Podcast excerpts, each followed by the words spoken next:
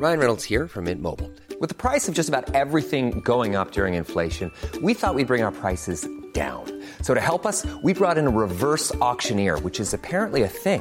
Mint Mobile Unlimited Premium Wireless. How to get thirty, thirty, how to get thirty, how to get twenty, twenty, twenty, how to get twenty, twenty, how to get fifteen, fifteen, fifteen, fifteen, just fifteen bucks a month?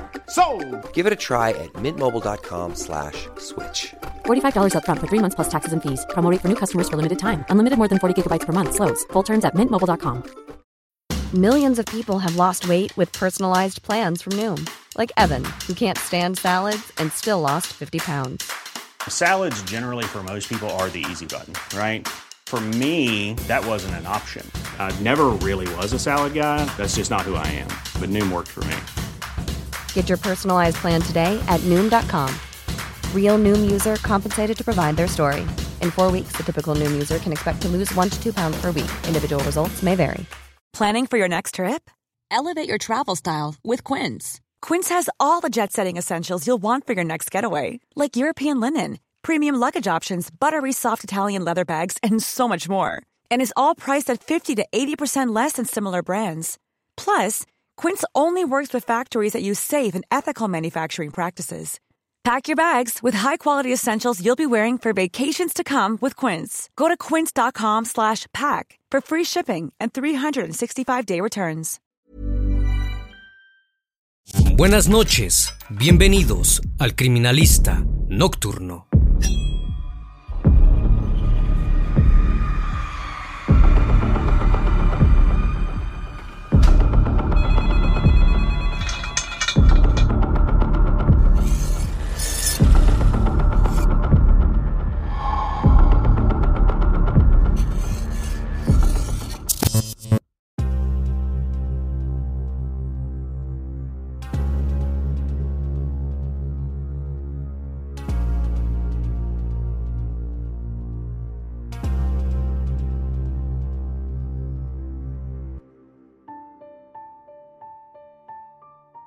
El doce de septiembre de mil novecientos ochenta y dos, los policías John Daly y Audi Holloway tenían el día libre.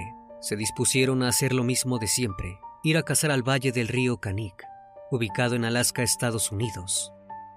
Para cuando cayó la noche, los agentes no habían capturado ni una sola presa y decidieron que era hora de volver a sus hogares. Esa vez, optaron por tomar un atajo poco transitado. Mientras caminaban cerca de la orilla del río, vieron algo que les llamó sumamente la atención. Una bota sobresalía de la tierra. Se acercaron para inspeccionarla. Notaron que la misma pertenecía a un pie en estado de descomposición. Cuando intentaron desenterrarlo, advirtieron que se trataba de un cuerpo. El mismo pertenecía a una mujer. Rápidamente, alertaron a sus supervisores. La investigación quedó a cargo del sargento Rolly Port, un veterano experimentado en este tipo de casos. Analizó el lugar y descubrió un cartucho percutido calibre punto doscientos veintitrés, de uso común en rifles de alto poder, como el eme dieciséis, la a erre quince y el mini catorce. Estas armas eran de uso exclusivo de las fuerzas del Estado. No obstante, en Alaska se utilizaban mucho para cazar. Luego de varias semanas, pudieron dar con la identidad de la víctima. Gracias a sus registros dentales, se trataba de Sherry Morrow, una bailarina en barra de veintitrés años. Los agentes se dieron cuenta de que no se trataba de un caso aislado. El número de damas de compañía halladas en la región ascendía cada vez más. El siniestro asesino no parecía querer rendirse. Lo que jamás esperaron es que se tratase de un panadero respetable de Anchorage, Alaska. El criminalista nocturno. Robert Christian Hansen llegó al mundo un quince de febrero de mil novecientos treinta y nueve en Esterville, Iowa, Estados Unidos. El entorno familiar en el que se crió no era el mejor. Su padre, un inmigrante danés, tenía una panadería en la cual lo obligaba a trabajar hasta altas horas de la madrugada. Durante el día asistía a la escuela, donde tampoco la pasaba muy bien. Robert tenía problema de tartamudez y acné en grandes cantidades, además de ser extremadamente delgado. Todo esto lo volvió el blanco perfecto para las burlas de sus compañeros. Esto llevó a que el joven desarrollase un carácter tímido y solitario. Prácticamente no tenía amigos. Al entrar en la secundaria, las cosas empeoraron. El rechazo ya no venía solo de parte de sus compañeros, sino también de las chicas. Ninguna quería salir con él.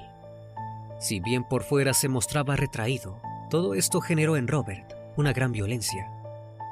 Para saciarla, comenzó a cazar animales. Fue en esa actividad que desarrolló su pasión por las armas.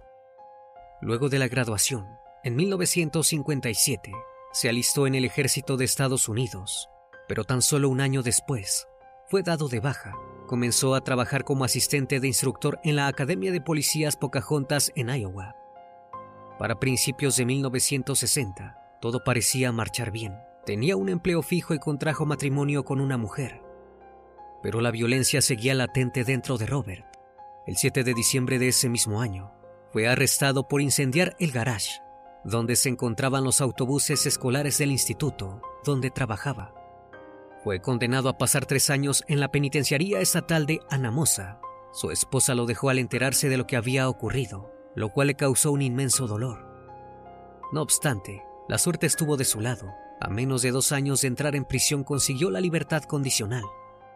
Al salir de prisión, estuvo un tiempo sin rumbo fijo. Se pasaba horas en el bosque cazando animales y empezó a robar para conseguir dinero. Ansiaba más que ninguna otra cosa, tener una vida normal.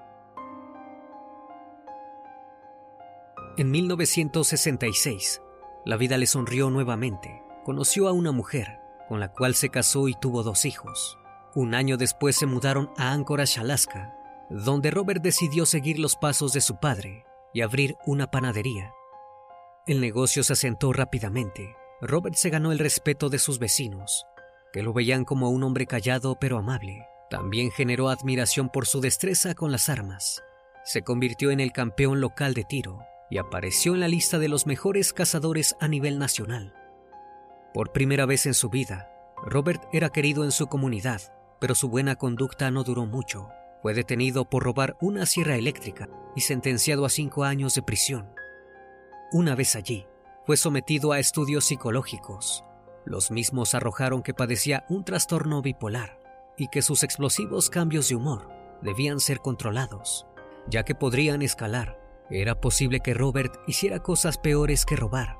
A este informe se sumó otro sobre su infancia, en el cual lo describían como un muchacho con una personalidad infantil y obsesiva.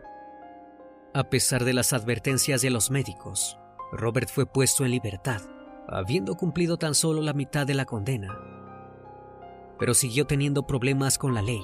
El panadero simuló un robo en su casa de objetos de valor. Gracias al seguro, logró hacerse con una suma de trece mil dólares. Si bien el hombre ya tenía un historial por demás polémico, nadie en la comunidad lo veía como una mala persona.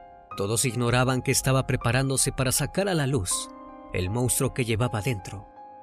En mil novecientos setenta, la actividad petrolera de Anchorage se acrecentó y esto provocó la llegada de cientos de personas que buscaban trabajo. Este proceso de urbanización vino acompañado de un aumento de locales de apuestas, clubes nocturnos, tráfico de sustancias y desenfreno. Muchas mujeres vieron allí una oportunidad. Se mudaron a la ciudad bajo la promesa de ganar cincuenta mil dólares al mes. Fue entonces cuando a Robert se le ocurrió un plan. Se había cansado de cazar animales y deseaba ir más lejos. Quería que alguien pagara el rencor que guardaba desde su infancia. Comenzó a frecuentar bares y callejones para buscar mujeres. Eran las víctimas perfectas. La mayoría habían abandonado su pueblo natal y no tenían vínculos cercanos. Pero todavía había un problema. Robert quería conservar su fachada de hombre de familia. Adquirió una cabaña en el medio del bosque, muy alejada de su hogar. También obtuvo una propiedad en las afueras de la ciudad, la misma que daba media hora de vuelo de Anchorage, y solo se podía acceder con una avioneta, a lo cual Hansen adquirió una. Les hizo creer a todos que acudía allí para practicar la caza y descansar, pero la realidad es que estaba arreglando el escenario para cobrarse su primera víctima. Era una noche fría de mil novecientos setenta y uno. Robert se encontraba en un callejón cuando Lisa Futrell, una joven dama de compañía, llamó su atención. Se acercó a ella para decirle que le daría quinientos dólares si hacía todo lo que él le pidiera. La mujer aceptó, sin saber a qué se exponía. Robert la llevó hasta su cabaña, donde le puso unas esposas y procedió a maltratarla. Lisa intentó irse. No quería seguir brindándole sus servicios, pero Robert estaba disfrutando más que nunca en su vida.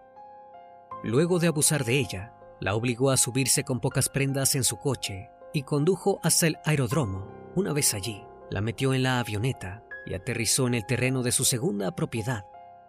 Pero de un segundo a otro, pareció cambiar de opinión. Le sacó las esposas a Lisa y le dijo que podía irse. La mujer comenzó a correr despavorida entre los árboles, con una última esperanza de salvarse. No obstante, la nieve le impedía moverse con rapidez. Robert se limitó a observar pacientemente. Cuando Lisa se encontraba casi a cien metros, el siniestro hombre cogió su rifle de largo alcance y con tan solo un disparo la asesinó. Finalmente había cazado a un ser humano. Luego de Lisa, Robert comenzó a realizar el mismo modus operandi con todas las damas de compañía y bailarinas que conocía. Siempre les ofrecía una importante suma de dinero a cambio de sus servicios. Una vez que las llevaba a su cabaña, les decía que debían hacer todo lo que les ordenara para no salir lastimadas. Aquellas palabras dejaban a sus víctimas en una situación total de sumisión. Esto estimulaba aún más a Robert. Luego de abusarlas de maneras inimaginables, las llevaba en su avioneta hasta el bosque. Les hacía creer que las liberaría, para luego dispararles mientras escapaban. Durante los siguientes diez años, Robert siguió llevando a cabo su cacería. Todo parecía marchar relativamente bien. La policía no sospechaba de él, y a nadie le preocupaban las desapariciones, hasta que los cuerpos comenzaron a amontonarse. En mil novecientos ochenta, unos obreros se encontraban trabajando en la periferia de Anchorage, cuando llegaron a un camino llamado Eklutna. Allí divisaron los restos de una mujer en una tumba, al ras del suelo. El cuerpo estaba en avanzado estado de descomposición, y los animales salvajes se habían comido buena parte de él. Si bien jamás pudo ser identificado, supieron cómo había perecido de un disparo. El caso no despertó muchas sospechas. Era un crimen más en un contexto de violencia, sustancias y desenfreno. Pero tan solo unos meses después, otro cuerpo perteneciente a una mujer fue hallado cerca de Eklutna, semienterrado en un pozo de arena. También tenía una herida de bala. A diferencia de la anterior, ese sí pudo ser identificado. Se trataba de Joanne Messina, una bailarina topless de la zona. Que ambos cuerpos hubiesen sido encontrados en el mismo lugar era llamativo. Los agentes decidieron comparar ambos estudios forenses. Estos arrojaron una coincidencia aún más significativa. En los dos casos, las balas eran del mismo calibre, punto doscientos veintitrés. El mismo era de uso común en rifles de alto poder, como el eme dieciséis, la a erre quince y el mini catorce. El dos de septiembre se produjo el descubrimiento de otro cuerpo, en la orilla del río Knik. Se trataba de una dama de compañía llamada Paula Goldie. De igual forma, se encontró otro cartucho punto doscientos veintitrés junto al cuerpo. Tras la necropsia, los médicos confirmaron que había fallecido en las mismas circunstancias que las otras dos víctimas. El doce de septiembre de mil novecientos ochenta y dos, los policías John Daly y Audi Holloway se encontraban cazando exactamente en el mismo río cuando vieron una bota sobresaliendo de la orilla. Al intentar desenterrarla, notaron que pertenecía a un cuerpo.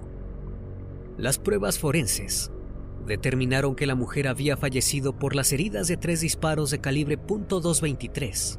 Además, presentaba toda clase de torturas y agresiones en su cuerpo. Luego de varias semanas, pudieron dar con su identidad. Se trataba de Sherry Morrow, una bailarina de barra de veintitrés años, que llevaba seis meses desaparecida. Había sido vista por última vez en el Wild Cherry Bar, donde comentó que un hombre le había ofrecido trescientos dólares por posar para algunas fotografías. Los agentes de la policía del estado de Alaska se dieron cuenta de que había un claro patrón en los últimos hallazgos. Recordaron otros casos de mujeres desaparecidas en la región y notaron que si sumaban el total, eran más de treinta. Por el ensañamiento de los cuerpos y la utilización de los cartuchos, los detectives llegaron a la conclusión de que estaban ante un despiadado asesino en serie. Sin embargo, nadie reclamó los cuerpos, y el caso quedó nuevamente en el olvido hasta que una víctima sobrevivió. Hey, I'm Ryan Reynolds. At Mint Mobile, we like to do the opposite of what Big Wireless does. They charge you a lot, we charge you a little. So naturally, when they announced they'd be raising their prices due to inflation, we decided to deflate our prices due to not hating you.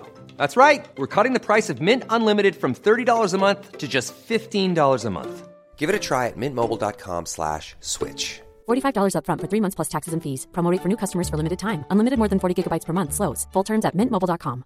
How would you like to look five years younger? In a clinical study, people that had volume added with Juvederm Voluma X C in the cheeks perceived themselves as looking five years younger at six months after treatment. Look younger, feel like you. Add volume for lift and contour in the cheeks with Juvederm Voluma X C. Reverse signs of aging by adding volume to smooth laugh lines with Juvederm Volbella X C. For important safety information and to find a licensed specialist, visit juvederm dot com. That's J U V E D E R M dot com. Not for people with severe allergic reactions, allergies to lidocaine, or the proteins used in Juvederm. Common side effects include injection site redness, swelling, pain, tenderness, firmness, lumps, bumps, bruising, discoloration, or itching. There's a risk of unintentional injection into a blood vessel, which can cause vision abnormalities, blindness, stroke, temporary scabs, or scarring. Talk to a licensed specialist to find out if it's right for you. La noche del trece de junio de mil novecientos ochenta y tres, el camionero Robert Yount se encontraba manejando por las afueras de Anchorage cuando vio a una joven haciéndole señas desesperadamente para que parase. Observó que tenía puestas unas esposas y que su ropa estaba hecha pedazos, como si hubieran intentado arrancársela. Detuvo su auto y le ofreció llevarla a la comisaría. No obstante, la chica se negó. Le pidió que la dejara en el Big Timber Motel, ya que desde allí llamaría a su novio para que fuera a buscarla. El conductor aceptó para evitar problemas, pero inmediatamente después de llevarla al sitio, dio aviso a la policía. El oficial Greg Baker se trasladó hasta el Big Timber Motel, donde encontró a la mujer aún esposada. Dijo que su nombre era Cindy Paulson, que tenía diecisiete años y que trabajaba como acompañante. Al principio se mostró reacia a contar lo que había pasado. Parecía tener miedo, pero luego de un rato accedió a hablar. Cindy mencionó que esa misma noche se encontraba en la calle en busca de clientes, cuando fue abordada por un tipo de baja estatura, muy flaco y pelirrojo, que tenía un problema de tartamudez. Este le ofreció doscientos dólares para tener intimidad en un lugar oscuro. Una vez que se encontraban en el acto, el hombre enloqueció. Sacó unas esposas y la amenazó con una pistola. Luego la obligó a subir a un auto y la llevó a una casa en el barrio de Muldon. Una vez allí, procedió a abusar de ella, introduciendo el mango de un martillo en sus partes privadas. Cuando la tortura parecía haber terminado, el hombre la obligó a subir de nuevo a su vehículo y la llevó a un descampado, donde había una avioneta azul y blanca. Le dijo que volarían hasta su cabaña en medio del bosque. Mientras el hombre cargaba el avión, Cindy vio pasar toda su vida delante de sus ojos. Se dio cuenta de que tenía una única oportunidad de escapar. Se bajó del automóvil rápidamente, dejando olvidado un zapato azul. Salió corriendo hasta el camino más cercano, donde encontró al camionero y le pidió ayuda. Luego de terminar de oír el fatídico relato, el oficial se dirigió a la comisaría. Allí todos se pusieron manos a la obra para dar con el siniestro criminal. Siguiendo las indicaciones de la chica, los agentes acudieron al aeródromo, donde encontraron la avioneta azul y blanca. Descubrieron que pertenecía a un tal Robert Hansen. Pronto supieron que se desempeñaba como panadero en Anchorage. Estaba casado y tenía dos hijos. Les parecía por demás extraño que un hombre así hubiera cometido un hecho tan atroz. Sin embargo, decidieron interrogarlo. Robert les dijo que había pasado el día con sus amigos y que la muchacha lo estaba extorsionando, porque se negó a pagarle lo que le debía de sus servicios. Era su versión contra la de ella. Eligieron creerle al panadero, que todos en el vecindario estimaban. Se marcharon sin presentar siquiera una denuncia, además de que no encontraron ninguna prueba. Durante algunos meses, todo siguió con normalidad. Las mujeres seguían desapareciendo, y la hipótesis de la policía comenzó a ser que se habían ido a probar suerte a otros lugares. Pero nuevamente se hallaron cuerpos de mujeres jóvenes, Las autoridades se dieron cuenta de que ya no podían continuar haciendo oídos sordos ante la ola de crímenes que azotaban a la región. El Departamento de Policía de Anchorage contactó a un legendario perfilador del F B I, el agente especial John Douglas. Con los indicios que le ofrecía la policía, pudo trazar una historia del asesino. Dijo que probablemente se trataba de un hombre no muy agraciado físicamente, que vivía en un lugar apartado como Alaska, porque quería pasar desapercibido, además de que tenía los medios económicos suficientes para actuar. Seguramente de joven, había sido objeto de burlas y rechazos de parte de las mujeres, y quizás era tartamudo. Atacar damas acompañantes era su forma de vengarse por las humillaciones vividas en su adolescencia. Además, era fácil capturarlas, porque se movían en la ciudad y su desaparición no llevaba mayores preocupaciones. Revisando los archivos del caso, Douglas encontró la acusación de Cindy a Robert. Los agentes de la comisaría la desestimaron, diciendo que se trataba de un buen hombre, que nada podía tener que ver con el caso. Pero Douglas no estaba tan seguro. Quería que le hablaran un poco más sobre él. Los policías que lo conocían le dijeron que era un tirador consagrado y que solía jactarse de los animales que cazaba en el bosque. Esto último llamó particularmente la atención del agente del F B I. Si era un hombre que manejaba bien las armas y que sentía placer asesinando, debía ser investigado. Pidió una orden judicial para registrar la casa de Robert. El veintisiete de octubre de mil novecientos ochenta y tres se llevó a cabo la inspección. Revisaron de arriba a abajo su cabaña, pero no encontraron nada que pudiera incriminarlo. Estaban a punto de darse por vencidos cuando un oficial visualizó un escondite en la pared. Al abrirlo, encontraron todo tipo de objetos. Había una gran cantidad de joyas y prendas que parecían pertenecer a las víctimas, entre ellas un zapato azul, idéntico al que Cindy dijo que olvidó cuando se escapó del auto. También vieron recortes de periódico con las noticias de los cuerpos hallados cerca del río. Siguieron inspeccionando y advirtieron que había una gran cantidad de armas. Muy al fondo había un rifle mini catorce, calibre punto doscientos veintitrés. No obstante, lo más terrorífico fue un mapa de navegación, marcado en treinta y siete sitios distintos. Los agentes pensaron que podía tratarse de los lugares donde había enterrado el resto de sus víctimas. Robert fue trasladado a la comisaría, donde negó todo tipo de participación en los hechos. El tres de noviembre de ese mismo año, el jurado de Anchorage acusó formalmente a Robert de portación ilegal de armas, robo en segundo grado y rapto. Sin embargo, no podían levantar cargos de asesinato hasta no recibir las pruebas de balística. El veinte de noviembre llegaron los resultados procedentes de los laboratorios del F B I en Washington. Estos demostraron que las balas halladas en los cuerpos de las víctimas habían sido disparadas con el rifle mini catorce incautado en la casa de Robert. El rayado en las balas coincidía perfectamente. El victimario propuso un acuerdo. Confesaría con detalle sus crímenes a cambio de ser condenado únicamente por los cuatro homicidios que se conocían hasta el momento. Además, pidió cumplir su sentencia en un recinto federal en vez de una prisión de máxima seguridad. Los agentes accedieron, pero con una condición: debía señalar dónde estaban el resto de los cuerpos. En su confesión, Robert señaló que su modus operandi consistía en contratar a las acompañantes para luego raptarlas. Las subía a su avioneta y las llevaba al bosque. Allí les daba la oportunidad de escaparse. Cuando se alejaban, practicaba tiro al blanco con ellas. Para él era una especie de juego en el que probaba cuán buen cazador era. Recalcó que jamás había errado en ningún disparo. Luego le mostró a los investigadores el mapa del bosque. Marcó treinta lugares ubicados en Anchorage, Seward y el valle de Manatuska a Susitna, donde había enterrado cuerpos. El número de víctimas era altísimo. Tan solo pudieron hallar doce cuerpos. Los mismos fueron exhumados y devueltos a los familiares de las mujeres. A pesar de que no se pudieron encontrar a todas las víctimas, Robert ya tenía todas las de perder. Los medios lo apodaban el panadero carnicero y pedían que pasara el resto de su vida en prisión. El dieciocho de febrero de mil novecientos ochenta y cuatro comenzó el juicio. No duró mucho, tenían las balas como evidencia, habían encontrado los cuerpos y, lo más importante, contaban con la confesión del propio asesino. Los psicólogos no solo expusieron que Robert era consciente de sus actos, sino que además los disfrutaba de manera cínica, dándoles ilusión a las víctimas de que sobrevivirían.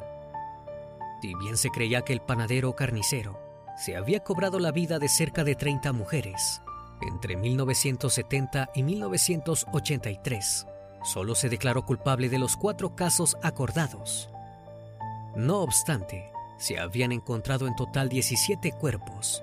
Desde el inicio de la investigación, fue condenado por abuso y asesinato de todas aquellas mujeres. El veintisiete de febrero, recibió una sentencia de cuatrocientos sesenta y uno años de cárcel, sin derecho a libertad condicional. En una primera instancia, lo trasladaron a la penitenciaría de Pensilvania. En mil novecientos ochenta y ocho, fue llevado al centro correccional de Spring Creek en Alaska, donde estuvo hasta que desarrolló una grave enfermedad. Sus últimos días los pasó en el complejo correccional de Anchorage. Falleció a los setenta y cinco años, el veintiuno de agosto de dos mil catorce. A pesar de haber sido uno de los asesinos en serie más despiadados de la historia de Estados Unidos, cumplió la mayor parte de su condena en una cárcel común. Al día de hoy, se han hallado tan solo la mitad de los cuerpos pertenecientes a sus víctimas. Todo esto es bastante injusto, pero al menos una cosa es segura: nunca más podrá volver a dañar a alguien. Una vez más, estimado público, agradezco su compañía. Gracias por brindar un espacio de su tiempo para conocer un caso más de este canal. Si aún no estás suscrito, te hago la cordial invitación a que lo hagas y formes parte de esta gran comunidad. Esto es El Criminalista Nocturno. Hasta la próxima emisión. Buenas noches.